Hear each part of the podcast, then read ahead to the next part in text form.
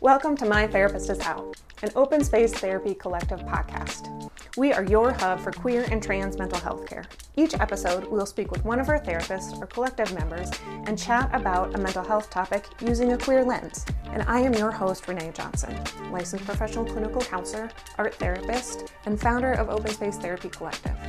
This week, we are chatting with therapist Kristen Crowe. Kristen is a licensed professional clinical counselor in California and is a dance movement therapist. Kristen specializes in working with couples, poly and ethical non monogamy, and sex therapy. As we dive into today's topic, please keep in mind that this is a mental health podcast and we will talk about sensitive issues. If you would like to be informed of any trigger warnings, please read the podcast description. Shake it out. Here we go. Squiggle brains. Wee! Uh, welcome to My Therapist is Out. I am Renae Johnson, and we are here today with our therapist, Kristen Crowe, and we are part of the Open Space Therapy Collective. How are you doing today? It's a hot one here. It is really hot. And uh yeah, I'm good. How are you? I'm doing okay. I'm um feeling it's appropriate for our topic today because I am feeling uh, squiggly brained a little bit more than usual today. Yeah, I like I I love and hate my squiggle brain. so, if you haven't guessed, our topic today is all about neurodiversity and what it is and what it's not, and all of the things in between. Um, so maybe to like set the scene, and this is all over the place on TikTok in the last like few years and big in discussions and sometimes it's being communicated about correctly and sometimes it's not and so we are going to do our best to hone in on what we work on it in therapy and how we see it and what it is versus what it's not. So to set the scene, how would you define neurodiversity? Uh, that it's a unique way that some people's brains work. Mm-hmm. and being neurodivergent is different than being quote neurotypical which is a quote average brain and i'm going to keep using quotes because who really knows what average or normal means anyway yeah question yeah, and we'll get into that. We had a, a colleague post a very um, interesting question earlier this week that I think is relevant to our topic. But I, I think that neurodivergence in sweeping strokes is um, brains that problem solve a little bit differently, think creatively a little bit differently, um, don't have the standard and we're going to just speak from American culture because that's where we are and what we're used mm-hmm. to, um, don't necessarily work within the standard American ways of learning and working um, focusing. and focusing. Um, and that can mean a lot of things. And that doesn't, and we'll get into that a little bit. Um, but some of the labels that go with these um, are autism, um, ADHD, uh, I put OCD in a neurodivergent space. Uh, dyslexia is in a neurodivergent space. What am I missing? Uh, even some mental health ones are. Mm-hmm. Uh, social anxiety, mm-hmm. Mm-hmm. There are several others, and my brain feels squiggly with those. Go. I drank some coffee. Yeah. So something that we use um, in the way we talk about it often will be like squiggly brain or neural neurospicy brain because um, it's just more fun um, more and fun. Uh, feels in your body it typically feels for us that it's a little more squiggly and a little more movement um, so as we bring that up what are some things that examples that might be cues that there's some neurodivergence happening for you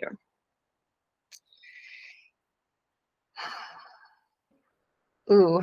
So the first thing that really comes to mind is like when you were a kid, were you shamed for like not being able to sit still or being too daydreamy or being too uh like couldn't focus or you're talking too much or uh in some like assigned female were you too quiet or too uh, were you the model student? I feel like a lot of those were indicators like as kids that might have gotten mixed or, or missed or pointed out that mm-hmm. could have been neurospicy things.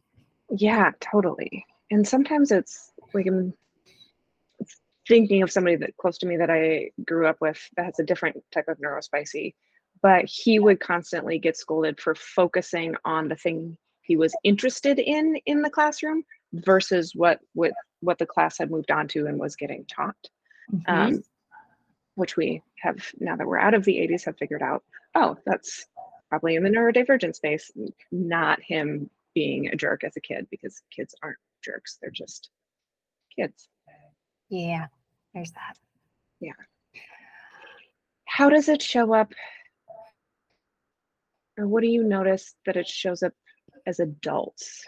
And like how does it differ for somebody who's assigned male assigned female in the gender expansive space? Because the same title can be used for things that show up differently in different types of people. Yeah i feel like um there are so many different things. Which one of them do you want to focus on? And I feel like there's a thing right there is that I have decision paralysis sometimes, um, and I mm-hmm. can't decide which one I want to follow.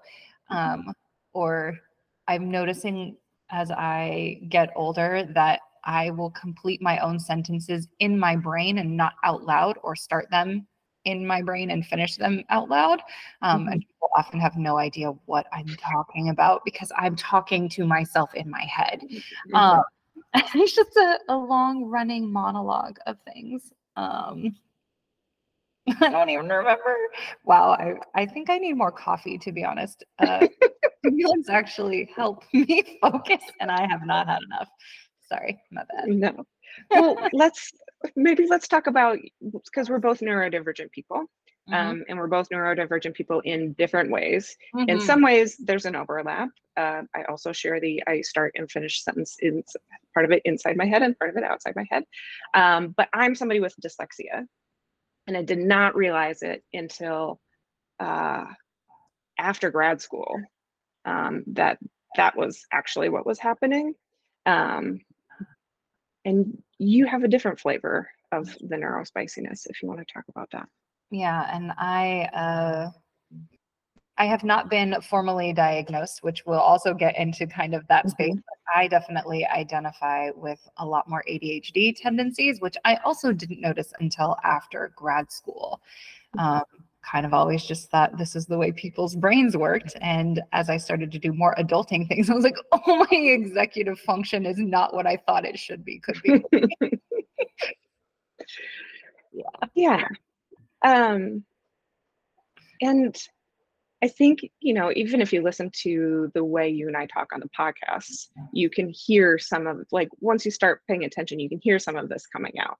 Um, and uh, not to out Debbie as well, but Debbie is also somebody who's neurodivergent. And so one of the fun things is the three of us can riff off, off each other, but if you throw a fourth person in who doesn't have the same thing, they could struggle a little bit to uh, adjust to our conversation style. Yeah, we definitely have gotten to the points in our relationship collectively um, that we can finish each other's sentences. Like if you start saying something and it's in mid sentence, I can mostly fill in what you were talking about. mm-hmm. Mm-hmm. Yeah. Which is lovely. it is. It's really that. helpful because the rest of that sentence was going to happen inside my head anyway. Yeah. Yeah. But I heard it for you. It's okay. Yeah. what was it about? Well, maybe maybe we need to define executive functioning. Um, but what is it about signs that you were realizing that your executive functioning wasn't necessarily what was happening for everybody?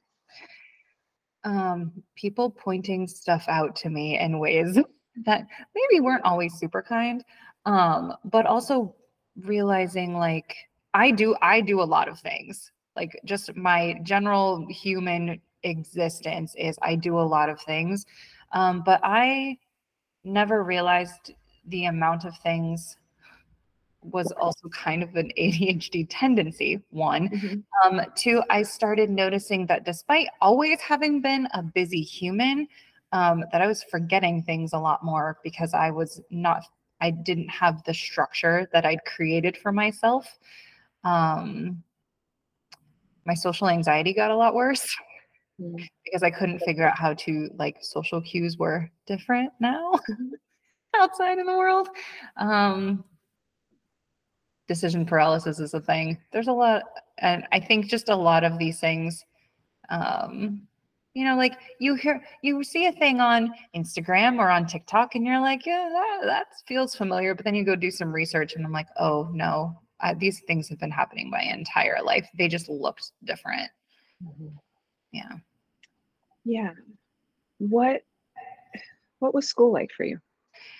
Um, school was great. I didn't have to work at anything. And I know that sounds really ridiculous, but I was really highly invested in like doing well in certain things. And then in college, when I got less interested in some stuff, I'm like, oh, I'm really good at some things and I really just hate other things. And I didn't do any of it, period. Mm-hmm. I think grad school was pretty similar. If I didn't like the professor or whatever, I didn't try. mm-hmm.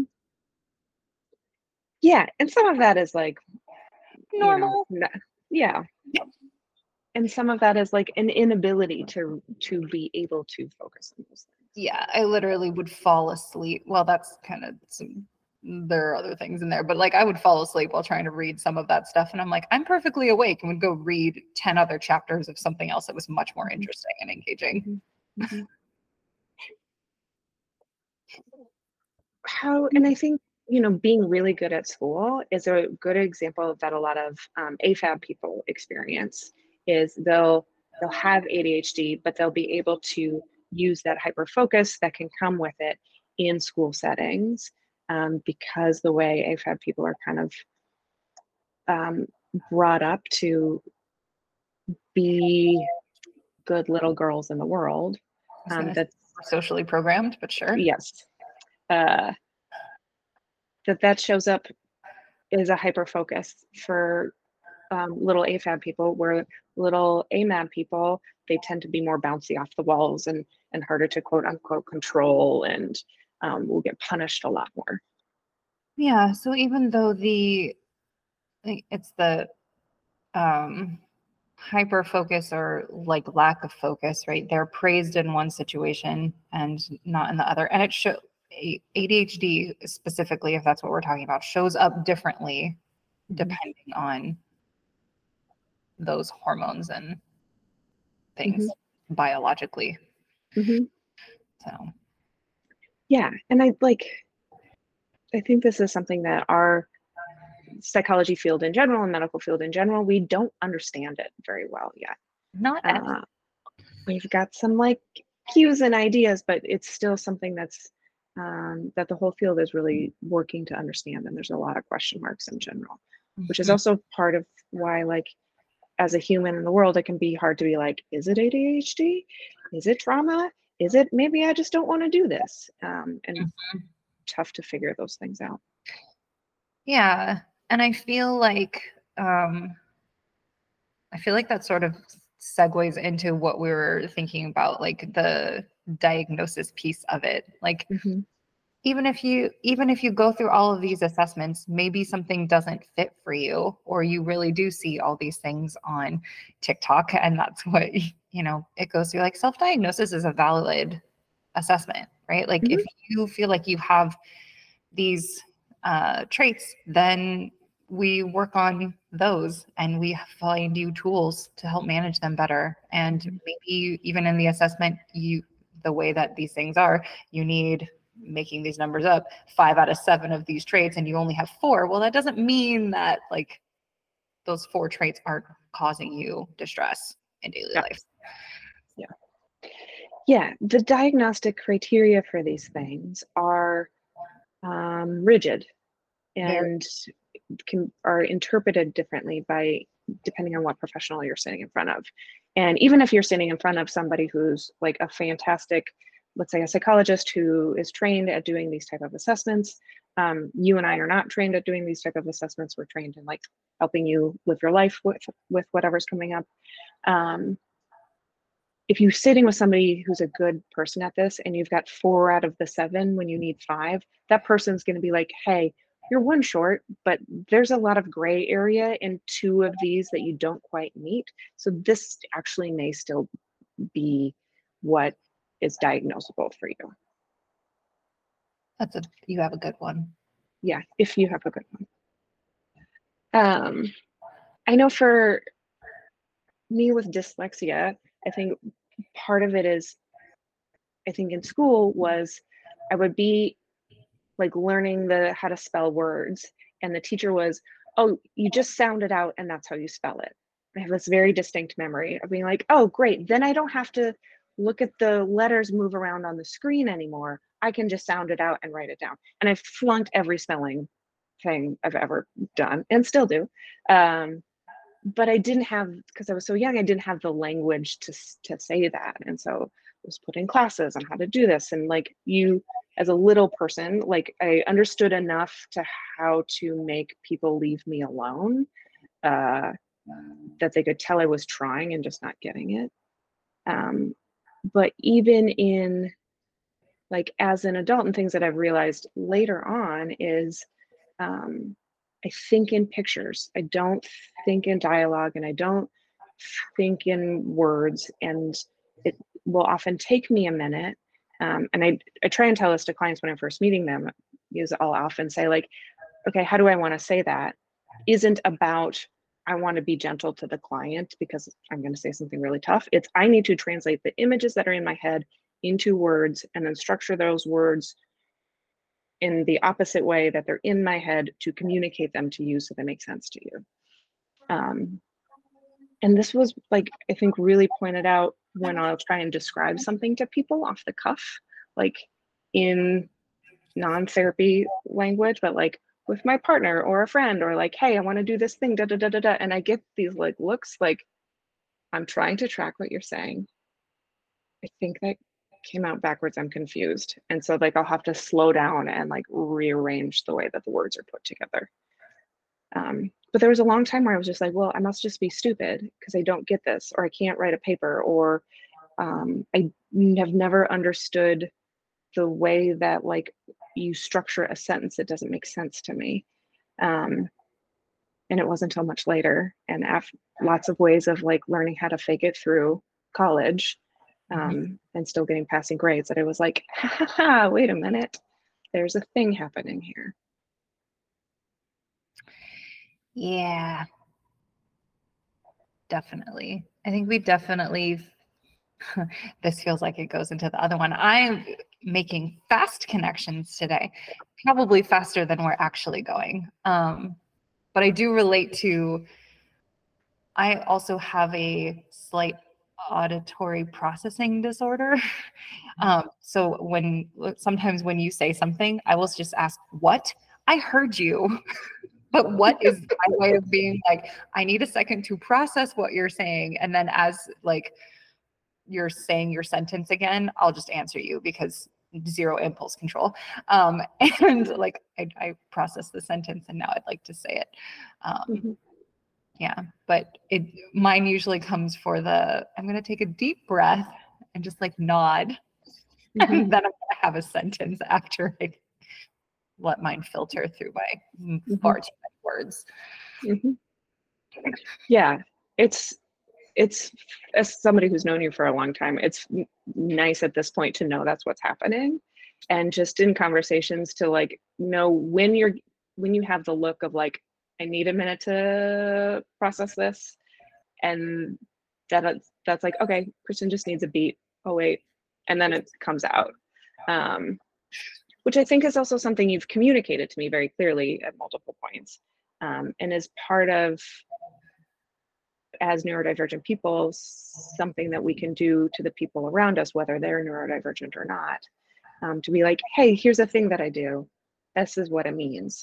Because if you don't say that, people can read all sorts of other things into it. You're not paying attention, you don't care, uh, you're not that smart, you are you know, the list goes on and on and on. We've all heard it. Bullshit, nonsense, bullshit. Yeah. Mhm, mhm, mhm.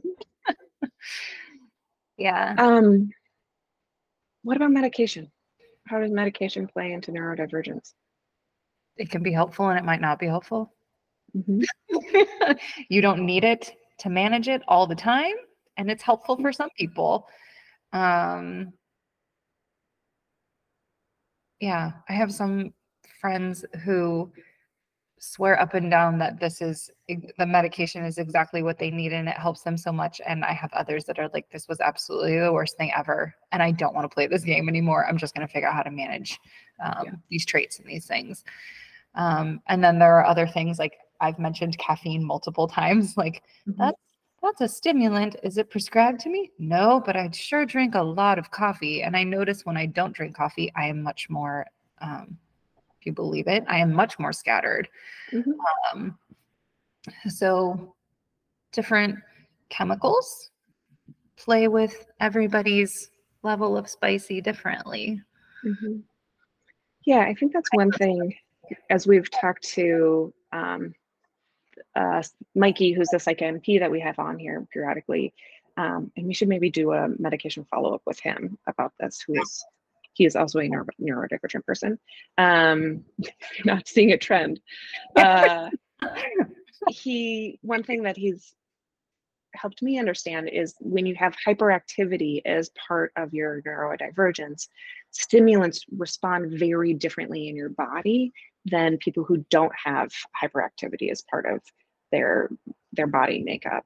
Um, and so how coffee is going to affect you is going to be very different than it'll affect me. I get jittery and like you've seen me, like there was a podcast maybe maybe two months ago. I'm like, oh no, I had too much coffee. And I was just like shaking and we're like, oh my God, I'm terrified of you. Um, where I'm sure you had probably four times as much coffee as I did, and are just like calm and collected and and and focused. Mhm. Um, so it's really important to not just be like, this medication works for ADHD, this medication works for autism. This that's like that's not that's Not not how it works. No. And especially like I think there's a lot of then associated mental health things that come in with neurodivergence. And like anxiety is a big one, right? Like if you've got sensory stuff, you're going to be more prone to anxiety because you're overwhelmed by the sensory stuff. Um, and so you might get a medication that treats the anxiety, and then you are able to process and handle the sensory stuff more. But that medication isn't treating the sensory stuff. Yeah. Yep. So it's just, it isn't going to do any of those things. And what you were saying was making me think about, um, like with the, with the autism piece, like there are so many different things that could be causing the anxiety that is triggered by the social thing, right? Like not Mhm. understanding social cues and then not knowing what you're supposed to do with the social cues and how, and Mhm. so like you're playing this whole thing in your head while everybody else is moving on this conversation and you're like whoa hold on a minute i don't know what's going Mhm. like, i don't know how to do any of the things with the body that people are looking at and then what does Mhm. my brain do and then what does my mouth say and then Mhm. everyone else is like what are you doing like uh, mm, Trying. trying Yeah. confused It is. And that's where, like, you know, and I'm even thinking of like um, OCD and like the the cyclical thinking, like medication can really help with that cyclical thinking. So it can get you out of that loop so you can attend to the other things that are happening. Um, social life, being able to clean your apartment, uh, being able to focus, um, make decisions that are actually your decisions versus getting into a ruminative thinking pattern. Mhm. What do you think causes neurodivergence? i have no idea Yeah, nobody does. I mean, that's zero idea yeah, that's mm. where they we hear all these like just off the wall, unfounded things like vaccines cause autism. No, they don't. That's No, they don't. been proven 45 times. more than Well, that Yeah. But because nobody has something to point to, yes then those things stick because people want answers for this stuff. Yeah. And I mean, there are some things that sound like they might be plausible, but like we don't have enough proof of anything that I want to be like, I stand behind any of this because mm-hmm. I don't yet. I'm mm-hmm. curious. Mm-hmm. I'd love to know how this does this. Um, but, you know, until then, I'm going to learn how to manage it. And I'm really lucky to be surrounded by people who give me a lot of grace for it. Mm-hmm. So we're just going to go with that. Yeah and that's a lot of what we do in therapy is really like okay what's coming up and how do we get you some more tools and learn on your strengths that are working for you so you can move forward and do what you want to do. Mm-hmm. i feel like a lot of these things is also like I, I use this a lot with mostly you probably but like i throw spaghetti at a wall. I'm like does it stick yet? Okay. If that's not the thing that sticks to be a helpful tool then throw it out there is no reason that like just because one person to says like this is the thing that's supposed to heal these whatever mm-hmm. and like if it doesn't work don't use it don't use it there is yeah. no one size fits all for literally anything but especially this yeah. yeah and i think that's really tough for people who are coming into our offices when they're like i want tell me the answer to fix this thing and it's like i there is no roadmap. Like we're going to try a bunch of stuff and we're going to see which ones are sticky noodles. Mm-hmm. And like a lot of them might not be. Um, and it's it's a really frustrating part of the process to mm-hmm. have the stamina to keep trying. Absolutely. Just a lot of dry noodles on the floor. it's not pasta. Okay, this is seriously. Um, let's end with this question. And I think what um, our colleague Isa Gauchi brought up relates to this is, is neurodiversity a disability? So what I had been ruminating on is something that Isa posted about, um, I will not quote this directly because I can't and it's not in front of me, but it's, um, is anybody really neurotypical or um, are there just privileges in place that help support some people and not others? So like, are there societal um, like roadblocks or stumbling blocks that are knocked down for some mm-hmm. people because they have the power and the privilege of it? Yeah.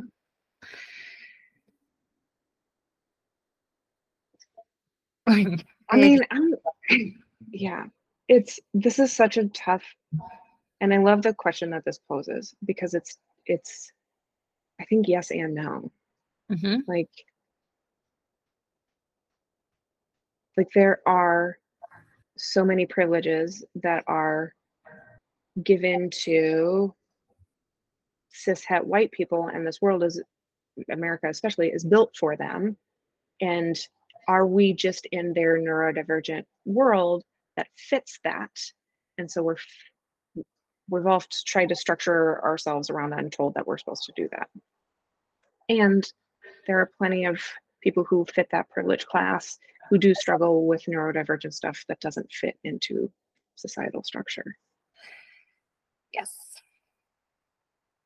Thoughts?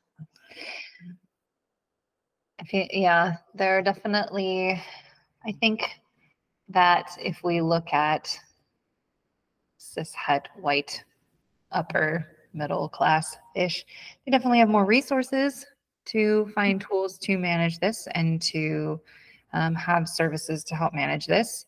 And so, um, yeah, theirs might be differently managed or differently accepted. Mm-hmm.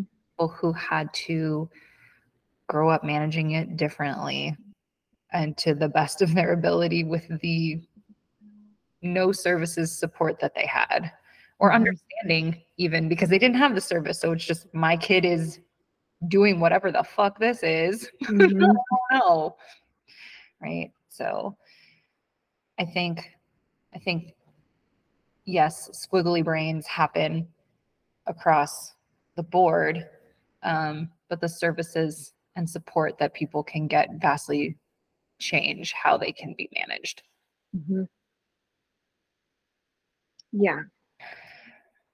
Yeah, it has me thinking about like some of the clients that we work with who whose parents caught it and were able to give the kid resources early on so the kid could use, learn tools early on and the parents who didn't catch it or weren't able to catch it or didn't have the resources for when the person was a kid and now they're an adult and trying to figure out what to do with it mm-hmm. yeah yeah um, one thing for our students that i do want to say is that neurodivergence does qualify under the ADA act and so this is something if you are struggling in school that you can get accommodations for. Um, one of, I think one of the obvious ones is uh, test taking. Mm-hmm. Uh, we're not good at test taking. Um, and so whether that's you need to be in a quiet room or you need long more time or you need to do it on a certain type of screen or you need to do it on paper versus you know whatever whatever this is, um, the disability department at the school is there to help you do that and figure that out. Um, and your professor cannot um, grade against you because you need those accommodations. Correct.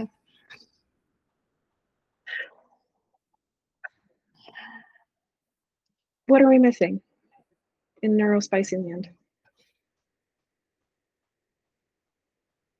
Outside of more coffee. always, always more coffee. Um, I don't know.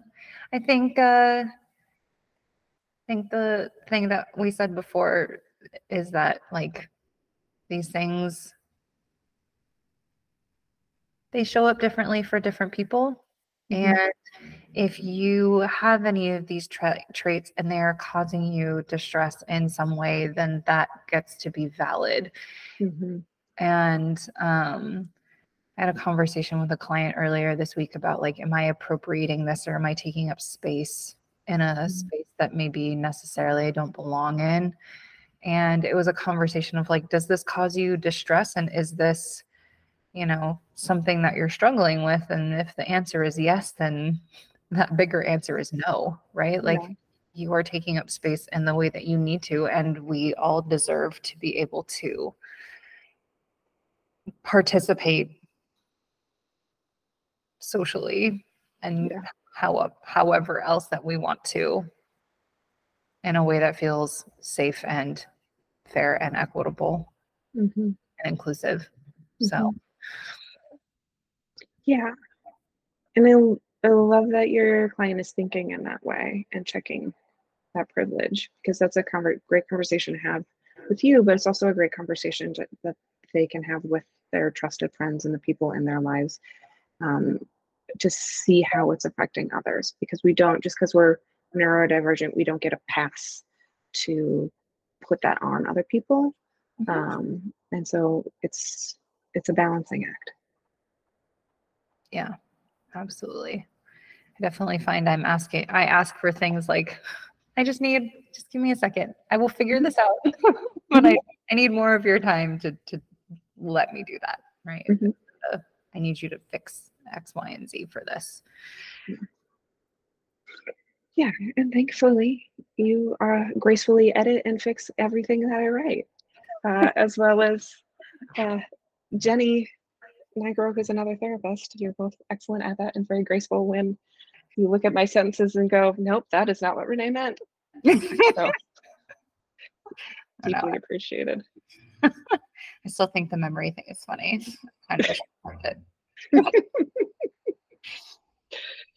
Awesome. Well, thank you for chatting about this. I know this is one that um, we talk about a lot um, and is important to to both of us. So it's good to to start that conversation out loud.